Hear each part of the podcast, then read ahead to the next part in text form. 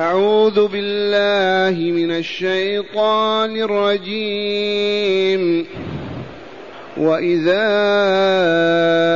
أذقنا الناس رحمة من بعد ضراء مستهم إذا لهم مكر في آياتنا إذا لهم مكر في آياتنا قل الله أسرع مكرا إن رسلنا يكتبون ما تمكرون هو الذي يسيركم في البر والبحر حتى إذا كنتم في الفلك حتى إذا كنتم في الفلك وجرين بهم بريح طيبة وفرحوا وفرحوا بها جاءتها ريح عاصف وجاءهم الموج من كل مكان. وجاءهم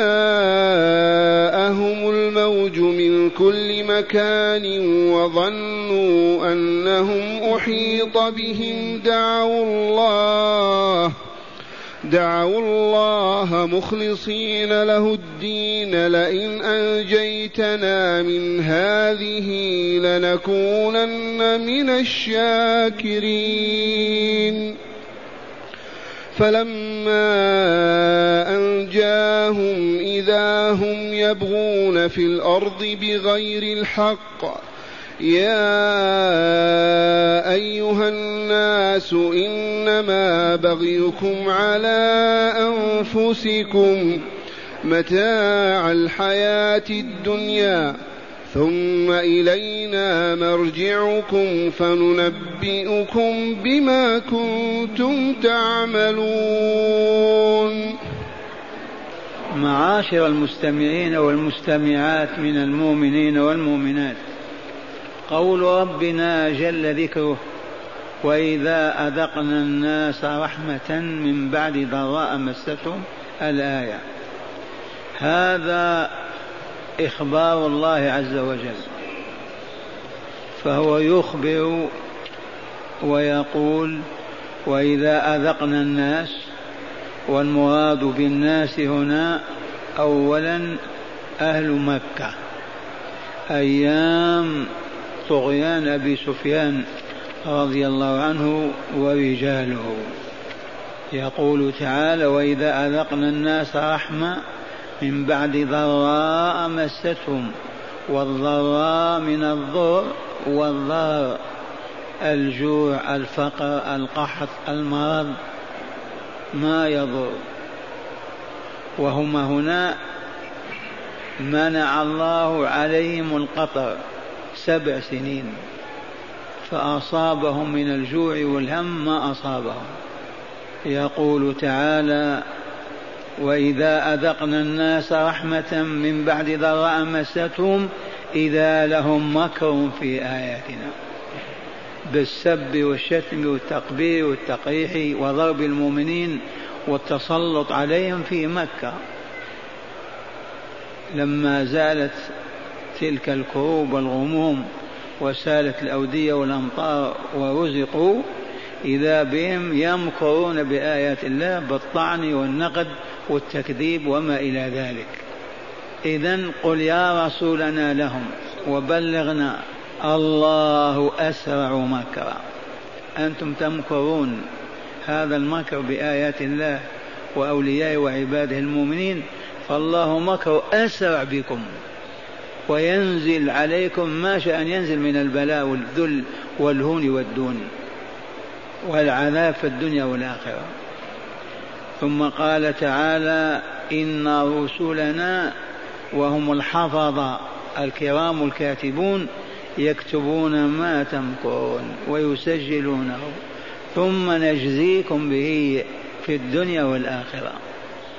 إن رسلنا الذين أرسلناهم إليكم ليحفظوا كل أعمالكم ويدونوها في كتاب هؤلاء أسرع مكرا إن هؤلاء يكتبون ما تمكرون وسوف نجزيكم به ما يضيع شيء أبدا عندنا. ثم قال تعالى هو الذي يسيركم يخاطبهم يواجههم بما تسمعون. هو جل جلاله وعظم سلطانه لا غيره. يسيركم في البر والبحر. في البر على الإبل والرواحل والخيول والبغال والحمير. وتسافرون وتأتون وتعودون. طالبين أرزاقكم ما تريدون. وفي البحر أيضا السفن والبواخر التي يركبونها وينتقلون فيها من مكان إلى آخر لأجل طلب عيشهم ورزقهم. هو الذي يسيركم في البر والبحر. لولا الله والله ما ساروا. وما مشوا ولا ركبوا ولا نزلوا. فهو خالقهم وخالق كل شيء لهم. إذا فهو الذي يسيرهم في البحر والبحر. والعلة هي حتى إذا كنتم في الفلك وجرين بهم بريح طيبة وفرحوا بها وهذا يعرفه أصحاب السفن والبواخر. هم الذين يعرفون هذه الحقيقة. قال حتى إذا كنتم في الفلك وجرين بهم ما قال بكم هذا من أساليب القرآن العالية وجرين بهم بريح طيبة وفرحوا بها جاءتهم ريح عاصف وجاءهم الموج بسبب الريح من كل مكان وظنوا أنهم أحيط بهم. دعوا الله مخلصين له الدين. يا الله يا الله آمنا بك. أنقذنا فرج ما بنا. وينسون اللات والعزى ومنات والكل الآلهة. دعوا الله مخلصين له الدين. لئن أنجيتنا من هذه وأنقذتنا من هذا الغرق لنكونن من الشاكرين. فلما أنجاهم إذا هم يبغون في الأرض بغير الحق. الشرك والكفر والظلم والفساد والخبث فلما أنجاهم من الغرق إذا هم يبغون في الأرض أي يفسدون فيها بغير الحق. والفساد في الأرض يكون بالكفر والشرك والظلم واعتراضهم على شرع الله وكتابه.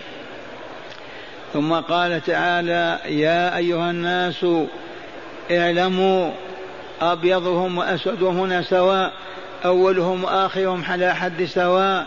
اعلموا إنما بغيكم على أنفسكم.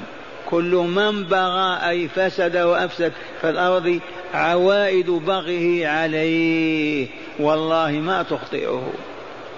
بهذا الخبر الإلهي. إنما بغيكم على من؟ على أنفسكم. متاع الحياة الدنيا. أياما قلائل تتمتعون ثم تزول تلك النعم وتزول حياتكم وأنتم معا. ثم إلينا مرجعكم. بعد انتهاء الحياة إلى أين ترجعون؟ إلى الله مرجعكم فينبئكم يخبركم خبر بعد خبر بما كنتم تعملون ثم يجزيكم الجزاء العادل الحسنة بعشر أمثالها والسيئة بمثلها. من عجائب ما وقع أن عكرمة ابن أبي جهل رضي الله عنه أي عن عكرمة كان صورة من صور أبيه في الطغيان والظلم والشر والفساد.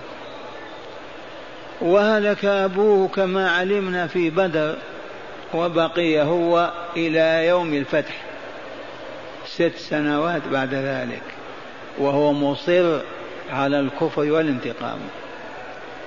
ما إن فتح الله تعالى على رسوله والمؤمنين مكة ودخلها باثني عشر ألف مقاتل.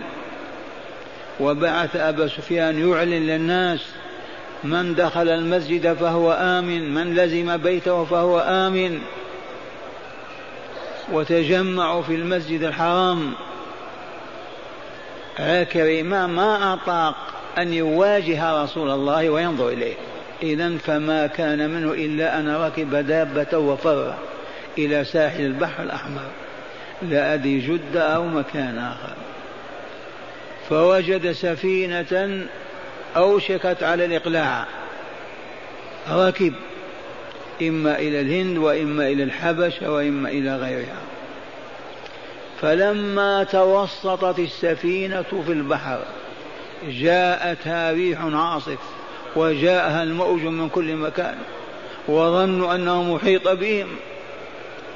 قال لهم ربان السفينة يا معشر الإخوان قد هلكتم ارفعوا أيديكم إلى الله اسألوا الله النجاة ادعوا ربكم فتعجب عكرمة رضي الله عنه. يريدون أن ندعو الله هذا الذي هربنا منه والآن في البحر يدعون إليه ارجع البحر إلى شاطئ البحر. لا أرجعن إلى محمد وأوصافه أنا ما هربت إلا من أجل هذه. تلحقني حتى في البحر نقول لا إله إلا الله؟ إذا يا ربان السفينة ارجع بنا إلى الشاطئ. ونزل من السفينة وأتى رسول الله واطرح بين يديه وأعلن عن إسلامه وأصبح الرسول من أحب الناس إليه. هذا عكرمة وهنا يذكر الشيخ رشيد رضا تغمده الله برحمته في مناره أن أحد المؤمنين كان على ظهر سفينة من سفن الهند. والسفينة تبقى بالشهر والشهرين في البحر ومؤمن على سطحها يقرأ في القرآن يرتل القرآن في مصحف. فجلس هذا الربان البريطاني وأخذ يسمع. ما عنده فين يذهب الوقت طويل. وقال فسر لي بين لي ماذا تقول. فقرأ عليه هذه الآية. وهي قول الله تعالى هو الذي يسيركم في البر والبحر حتى إذا كنتم في الفلك وجرين بهم بريح طيبة وفرحوا بها جاءتها ريح عاصف وجاءهم الموج من كل مكان وظنوا أنها محيطة بهم. دعوا الله مخلصين له الدين لئن أنجيتنا من هذه لنكونن من الشاكرين. قال هذا الكلام على من نزل قال على نبينا محمد صلى الله عليه وسلم. قال هل كان بحارا اشتغل محمد في البحر؟ قال لا ما اشتغل. هل والده أبوه كان بحار يشتغل في البحر؟ قال لا. هل جده أو أعمامه؟ قال لا أبدا ما يعرفون. قال إذا هذا والله لكلام الله. ولن يقول هذا إلا من باشر البحر والمشي فيه وعرف ذلك. وشهد أن لا إله إلا الله وأن محمد رسول الله. ويقول الشيخ والله لقد رأيناه في, المز... في الأزهر في المسجد يصلي صلاة ما يصليها علماء الأزهر في خشوعه وبكائه ودومه. الإيمان الحق الإيمان الناتج عن علم. أقرأ عليكم مرة ثانية شرح الآيات من الكتاب لنزداد معرفة. قال ما زال السياق في دعوة أهل مكة إلى توحيد الله والإيمان برسوله والدار الآخرة. إذا هذه أركان الدعوة التوحيد والإيمان بالله ورسوله والدار الآخرة. فيقول تعالى وإذا أذقنا الناس أي كفار مكة رحمة من بعد ضراء مستهم أي أذاقهم طعم أذاقهم طعم الرحمة التي هي المطر بعد الجفاف والغنى بعد الفاقة والصحة بعد المرض. وهي الضراء التي مستهم فترة من الزمن. يفاجئونك بالمكر بآيات الله وهو استهزاء بها والتكذيب بها وبمن أنزلت عليه. وقوله تعالى قل الله أسرع مكرا أي قل يا رسولنا لهؤلاء الماكرين من المتكبرين من المشركين. الله عز وجل أسرع منكم مكرا أسرع مكرا منكم فسوف فسوف يريكم عاقبة مكره بكم. وهي إذلالكم وخزيكم في الدنيا وعذابكم في الآخرة. إن متم على كفركم. وقوله إن رسلنا يكتبون ما تمكرون. تقرير لما أعلمهم به من مكر الله تعالى بهم إذ كتابة الملائكة ما يمكرون دليل على تبييت الله تعالى لهم المكروه الذي يريد أن أن يجازيهم به على مكرهم. هذا ما تضمنته الآية الأولى. أما الآية الثانية فهي تري المشركين ضعفهم وعجزهم وحاجتهم إلى الله تعالى. ومن كان كذلك فكيف يستهزئ بربه ويسخر من آياته ويكذب رسوله؟ إن أمرهم لعجب. فيقول تعالى هو أي الله الذي تمكرون بآياته الذي يريكم الذي يسيركم في البر بما خلق لكم من الظهر من الظهر الإبل والخيل والحمير. وفي البحر بما سخر لكم من الفلك تجري في البحر بأمره حتى إذا كنتم في البحر وجرينا أي السفن بهم أي بالمشركين بريح طيبة مناسبة لسير السفن وفرحوا بها على عادة ركاب البحر يفرحون بالريح المناسبة لسلامتهم من من الميدان والقلق والاضطراب. جاءتا أي السفن ريح عاصف أي شديدة الهبوب تضطرب لها السفن ويخاف ركابها الغرق. وجاءهم أي الكفار الراكبين عليها الموج من كل مكان من جهات البر من جهات البحر والموج هو من جهات البحر والموج هو ارتفاع ماء البحر وتموجه كزوابع الغبار في البر. وظنوا أي أيقنوا أو كادوا أنه أحيط بهم أي هلكوا. دعوا الله مخلصين له الدين. أي الدعاء يا رب يا رب نجنا. نجنا ويعيدونه قائلين لئن أنجيتنا من هذه أي الهلكة لنكونن من الشاكرين.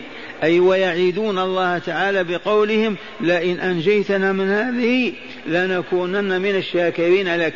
أي المطيعين المعترفين بنعمتك علينا الموحدين لك بترك الآلهة لعبادتك وحدك. لا شريك لك.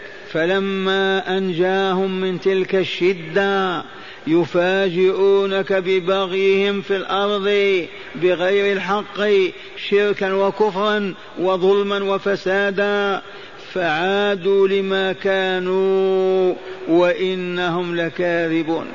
وقوله تعالى يا أيها الناس إنما بغيكم على أنفسكم متاع الحياة الدنيا. يخبرهم تعالى بقوله يا أيها الناس الباغون في الأرض بغير الحق.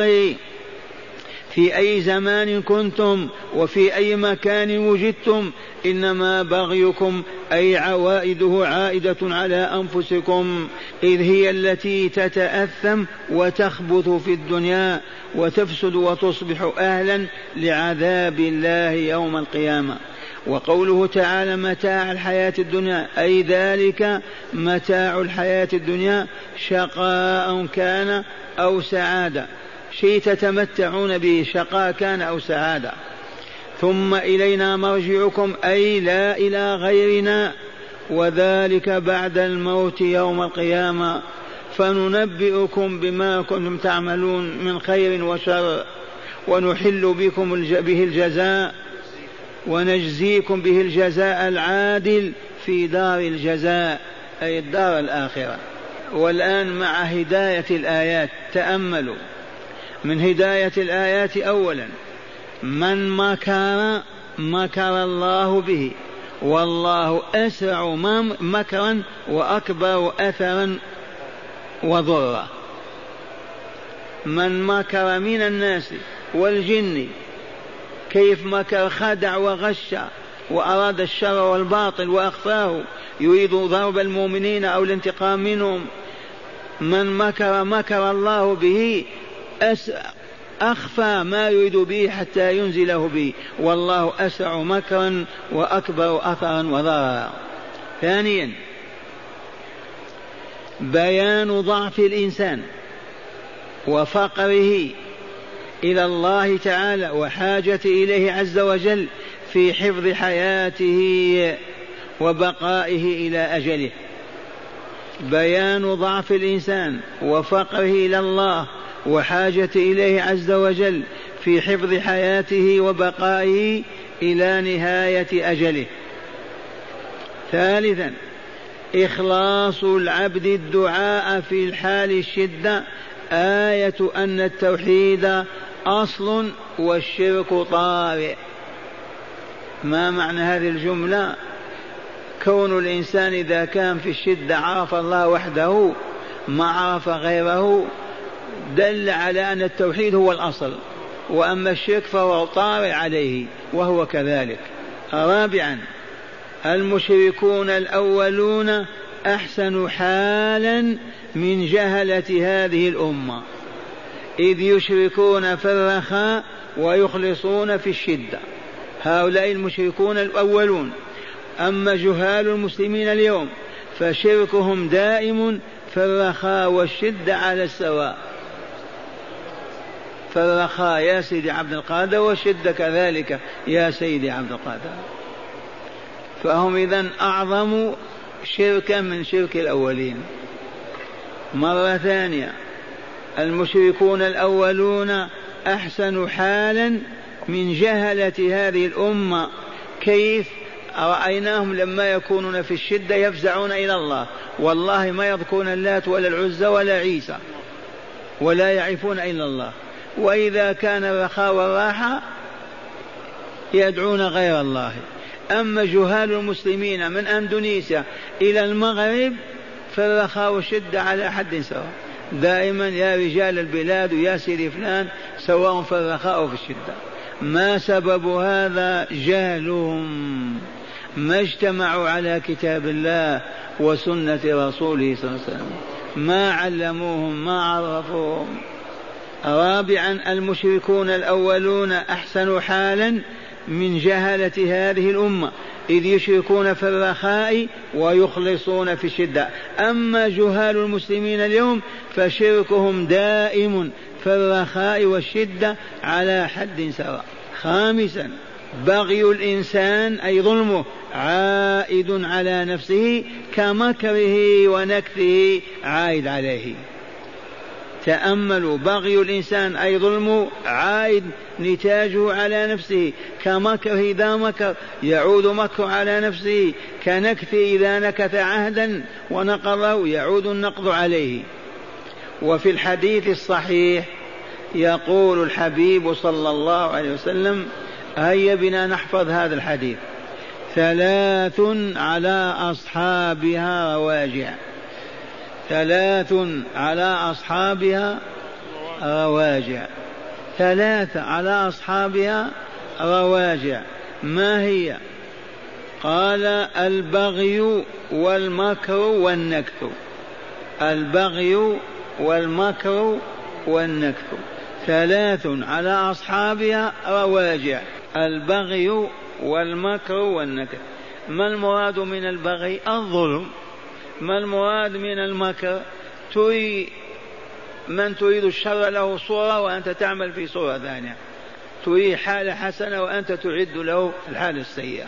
والنكث تعد وتخلف وتنكث عهدك سواء مع مؤمن أو مع كافر. آثار ذلك النكث تعود عليك أنت لا على من نكثه.